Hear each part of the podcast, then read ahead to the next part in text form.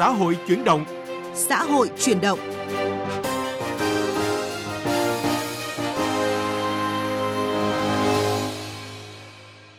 Thưa quý vị và các bạn, theo thống kê của Bộ Lao động Thương binh và Xã hội, số người lao động có việc làm quý 3 năm nay tiếp tục tăng so với quý trước và so với cùng kỳ năm trước. Thị trường việc làm cuối năm nhiều tín hiệu khởi sắc là nội dung của vấn đề xã hội hôm nay. Sắc màu cuộc sống ở phần cuối chương trình, mời quý vị tìm hiểu nỗ lực vượt khó của các thầy cô giáo mang con chữ đến với trẻ em nơi đất nghèo Nậm Ban, huyện Nậm Nhùn, tỉnh Lai Châu.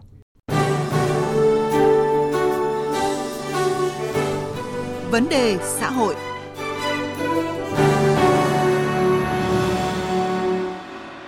Thưa quý vị và các bạn, theo thống kê của Bộ Lao động Thương binh và Xã hội, số người có việc làm quý 3 năm nay tiếp tục tăng so với quý trước và so với cùng kỳ năm trước. Đặc biệt là dịp cuối năm có nhiều ngày lễ lớn, doanh nghiệp đẩy mạnh sản xuất, đáp ứng đơn hàng nên tạo nhiều cơ hội việc làm mới. Ghi nhận của phóng viên Bích Ngọc.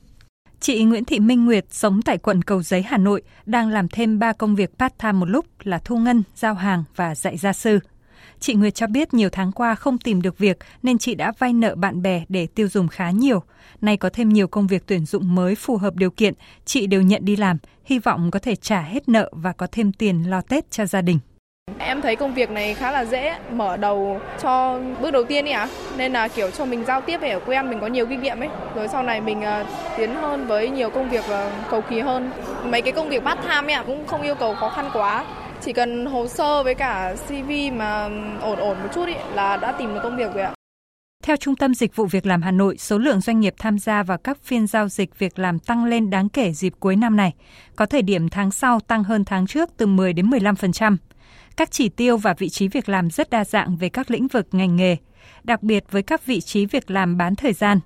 Dự kiến quý 4, thành phố Hà Nội sẽ cần 35.000 đến 45.000 lao động tập trung ở một số lĩnh vực ngành nghề như thương mại dịch vụ, phục vụ cho sản xuất cuối năm để kịp tiến độ hoàn thành các đơn hàng. Ông Trịnh Thanh Định, Chủ tịch Công đoàn Công ty Cổ phần Sản xuất Hàng Thể thao Tân Đệ cho biết, công ty đang có kế hoạch tuyển dụng từ nay đến cuối năm do có thêm nhiều đơn hàng mới phục vụ dịp cuối năm nay và đầu năm 2024. Bây giờ thì bắt đầu Tân Đệ đã bắt đầu tuyển dụng lao động từ giờ đến ờ, đến hết năm và để đáp ứng cái nguồn hàng cho năm 2024 và như theo như tôi biết là qua năm 2024 thì về nguồn hàng có rất là nhiều và và đảm bảo rằng là nó sẽ sẽ, sẽ đáp ứng được với lại cái cái cái tình hình chung của doanh nghiệp. Ngay thời điểm này thì là công ty đang tuyển dụng khoảng thêm 1.000 lao động nữa ở tất cả các nhà máy làm việc ở tại Thái Bình. Không chỉ công ty cổ phần sản xuất hàng thể thao Tân Đệ, nhiều doanh nghiệp dệt may cũng đã có đơn hàng trở lại do thị trường xuất khẩu bắt đầu có nhu cầu mua sắm hàng hóa cuối năm. Mặc dù thị trường xuất khẩu chưa đạt được mục tiêu như các năm, nhưng đây là động lực để các doanh nghiệp tập trung vào sản xuất và hoàn thành các đơn hàng sản xuất cho 3 tháng cuối năm. Ông Nguyễn Tiến Hậu, Phó Tổng Giám đốc Công ty Cổ phần Dệt May Huế cho biết. 2023 thì à, công ty cổ phần dệt may Huế vẫn đảm bảo được cái việc làm cho người lao động chưa cắt giảm à, chỉ à, được đây thì có thời gian tăng ca nhưng mà trong năm vừa rồi là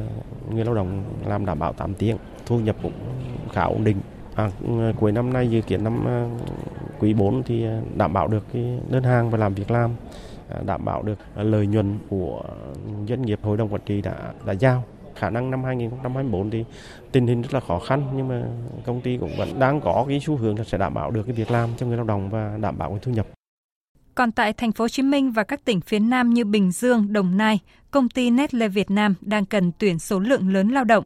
Ông Lê Thành Khang, trưởng phòng đào tạo và phát triển công ty Nestle Việt Nam cho biết, đơn vị đang cần tuyển nhân viên vận hành máy, nhân viên kinh doanh thị trường và các quản trị viên tập sự thì công ty sẽ tiếp tục đầu tư phát triển nhân lực để nhân lực cũng như nguồn lực để mở rộng. À, nhìn chung thì hầu hết tất cả những ngành hàng của Nestle đều à, tăng trưởng tích cực hay phục hồi tích cực. Cho nên về lâu dài thì công ty vẫn tin một cái sự phát triển à, nhanh hơn trong tương lai. Chính vì vậy thì công ty vẫn tập trung tuyển những vị trí quan trọng, đặc biệt những vị trí kinh doanh, những đặc biệt là những vị trí giúp cho công ty có thể phát triển nhanh hơn trong giai đoạn 2024. Theo kinh nghiệm từ các năm, cuối năm thường tăng cao tuyển dụng ở nhóm đối tượng lao động thời vụ phổ thông bán thời gian. Nhu cầu lao động phổ thông chiếm 14,42% tổng nhu cầu nhân lực cuối năm nay, do nhu cầu về việc làm phục vụ cho sản xuất kinh doanh cung ứng cho Tết Nguyên đán.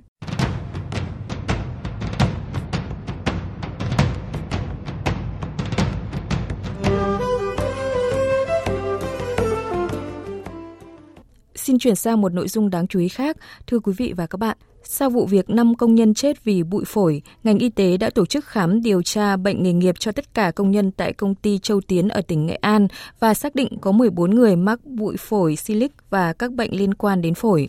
Thống kê năm 2022, cả nước có 52 triệu người lao động nhưng mới chỉ có hơn 2,5 triệu người lao động và 11 triệu đoàn viên công đoàn được khám sức khỏe định kỳ.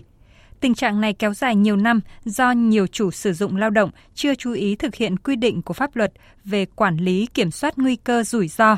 Cùng với đó, nhiều người lao động cũng chưa được huấn luyện về vấn đề đảm bảo an toàn lao động, thiếu kiến thức, kỹ năng đảm bảo an toàn trong môi trường làm việc. Phóng viên Bích Ngọc phỏng vấn Viện trưởng Viện Khoa học An toàn và Vệ sinh Lao động Nguyễn Anh Thơ về vấn đề này. Mời quý vị và các bạn cùng nghe.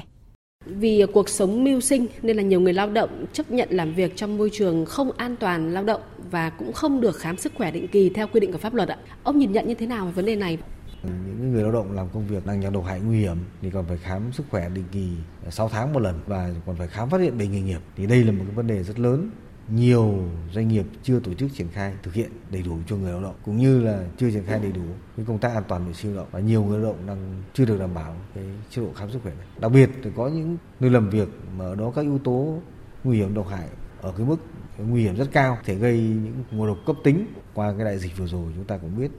là nhiều doanh nghiệp cũng đã có ý thức cao hơn đối với việc chăm sóc sức khỏe và thấy rằng sức khỏe người lao động được đảm bảo thì cái việc duy trì sản xuất kinh doanh của doanh nghiệp thực hiện tốt Tuy vậy, giữa cái nguồn lực của doanh nghiệp và cái sự quan tâm của doanh nghiệp với quy định pháp luật và cái yêu cầu thực tế trong cái việc chăm sóc sức khỏe ban đầu cũng như là khám sức khỏe định kỳ, khám phát hiện bệnh nghề nghiệp vân vân thì nó còn chưa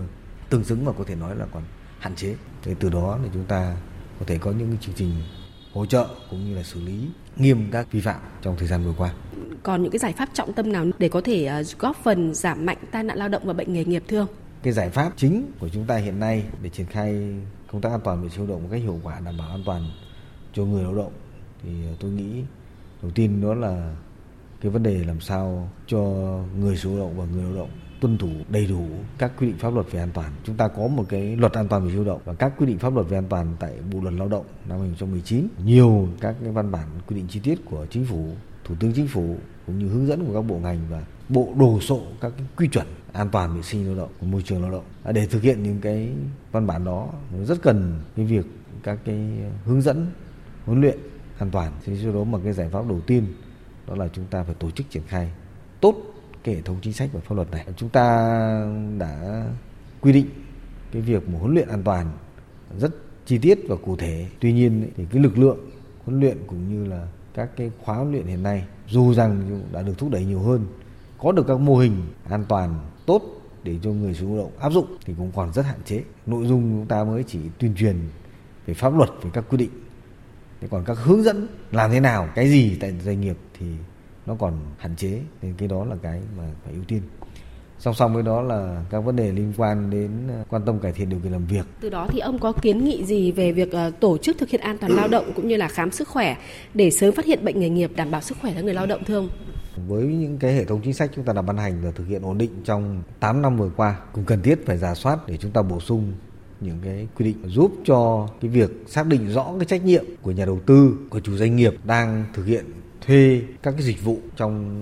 quá trình thi công trong quá trình ờ, sản xuất kinh doanh các khâu sản xuất kinh doanh. Nếu nhà thầu để ra xảy ra các tai nạn lao động bệnh nghề nghiệp nghiêm trọng thì trách nhiệm của chủ đầu tư của doanh nghiệp mà đi thuê cũng phải được thể hiện rõ trong quy định pháp luật hiện nay ngoài cái việc chi trả cho những người bị tai nạn lao động bị nghề nghiệp giảm khả năng lao động hiện nay chúng ta cũng đã chi cho các hoạt động phòng ngừa như huấn luyện khám phát hiện bệnh nghề nghiệp điều trị bệnh nghề nghiệp điều dưỡng phục hồi chức năng.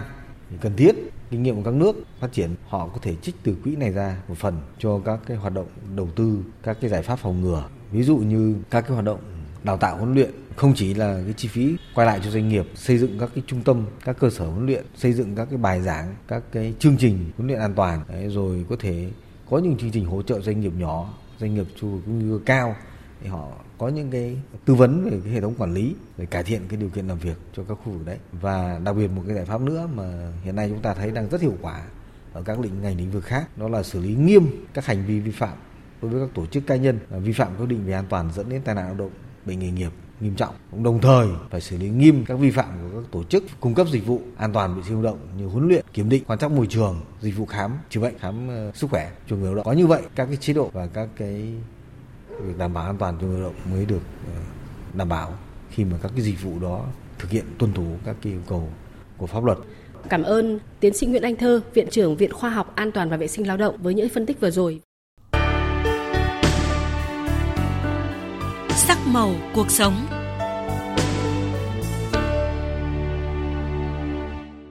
Thưa quý vị và các bạn, vượt qua những rào cản về ngôn ngữ, địa hình, thời tiết, các thầy cô giáo ở nơi đất nghèo Nậm Ban, huyện Nậm Nhùn, tỉnh Lai Châu đã bám bản, bám trường, bám lớp.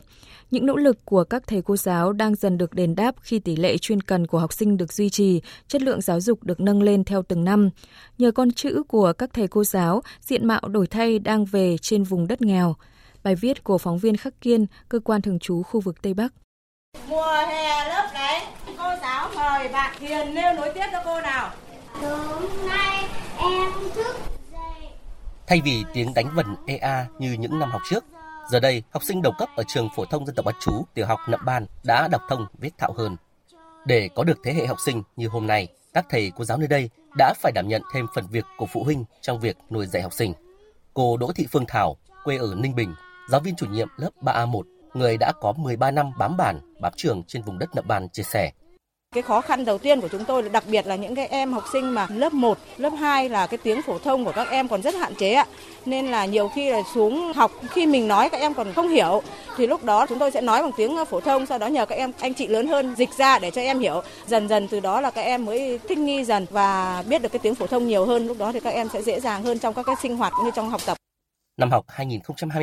2023-2024 trường phổ thông dân tộc bán chú tiểu học Nậm Ban có 15 lớp, 337 học sinh thuộc ba dân tộc là Mảng, Hà Nhì và Mông, học tập tại 4 điểm trường. Để giữ chân học sinh từ các chính sách hỗ trợ của nhà nước dành cho con em đồng bào các dân tộc thiểu số, nhà trường đang nuôi dạy ăn ở bán chú 215 học sinh. Thầy giáo Lương Văn Văn, hiệu trưởng trường phổ thông dân tộc bán chú tiểu học Nậm Ban cho biết, ở điểm trường trung tâm thì thuận lợi hơn, còn các điểm trường lẻ thì hàng ngày các thầy cô vẫn thức khuya dậy sớm, vượt hàng chục cây số để đến trường. dậy xong buổi sáng, buổi trưa giáo viên phải ở lại nhà công vụ hoặc lớp học để buổi chiều tiếp tục lên lớp. Hàng năm thì nhà trường xây dựng kế hoạch phân công giáo viên giảng dạy tại điểm trung tâm cũng như ở điểm lẻ ở các điểm bản và giao nhiệm vụ cho các thầy cô giáo đi vận động học sinh. Về phía ban giám hiệu nhà trường thì làm tốt công tác tham mưu với cấp ủy chính quyền địa phương và phối hợp tốt với các ban ngành đoàn thể của xã để tuyên truyền trong các cuộc họp đi sinh hoạt bản, họp dân để bà con cùng đồng cảm chia sẻ cùng thầy cô giáo giúp đỡ thầy cô giáo trong công tác giáo dục của nhà trường. Ông Nguyễn Văn Đài, Phó Chủ tịch Ủy ban nhân dân xã Nậm Ban, huyện Nậm Nhùn cho biết, Nậm Ban là xã biên giới có 6 bản, 313 hộ, hơn 1.700 nhân khẩu, 11 dân tộc, trong đó chủ yếu là dân tộc Mảng, dân tộc Mông. Xã sẽ tận dụng các thế hệ học sinh được đào tạo cơ bản để cử đi học cao hơn hoặc đi đào tạo nghề để quay về vực dậy kinh tế xã hội ở địa phương. Các cháu được học hành đầy đủ thì sẽ có nhận thức sâu rộng hơn và để học tới cấp 3 và những cháu theo định hướng giáo dục nghề nghiệp thì các cháu học xong lớp 9 thì là cũng đã học nghề tại tỉnh. Trong thời gian tới thì khi các cháu đi học nghề nông nghiệp thứ thứ rồi thì là về là cũng sẽ áp dụng khoa học kỹ thuật để vào chăn nuôi và sản xuất và cũng sẽ học các nghề khác để đi lao động ở ngoài từ đó thì là sẽ nâng cao được cái nguồn kinh tế cho gia đình từ cái đó thì số lượng hộ nghèo của xã sẽ được giảm dần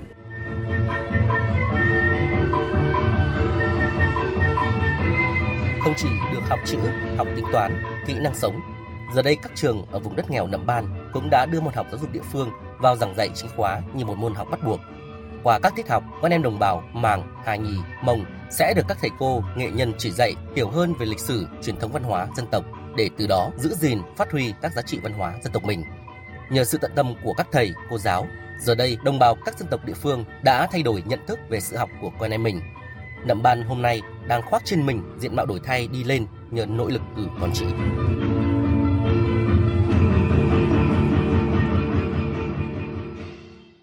Nội dung vừa rồi đã kết thúc chương trình xã hội chuyển động hôm nay. Cảm ơn quý vị đã quan tâm theo dõi. Xin chào và hẹn gặp lại trong các chương trình sau.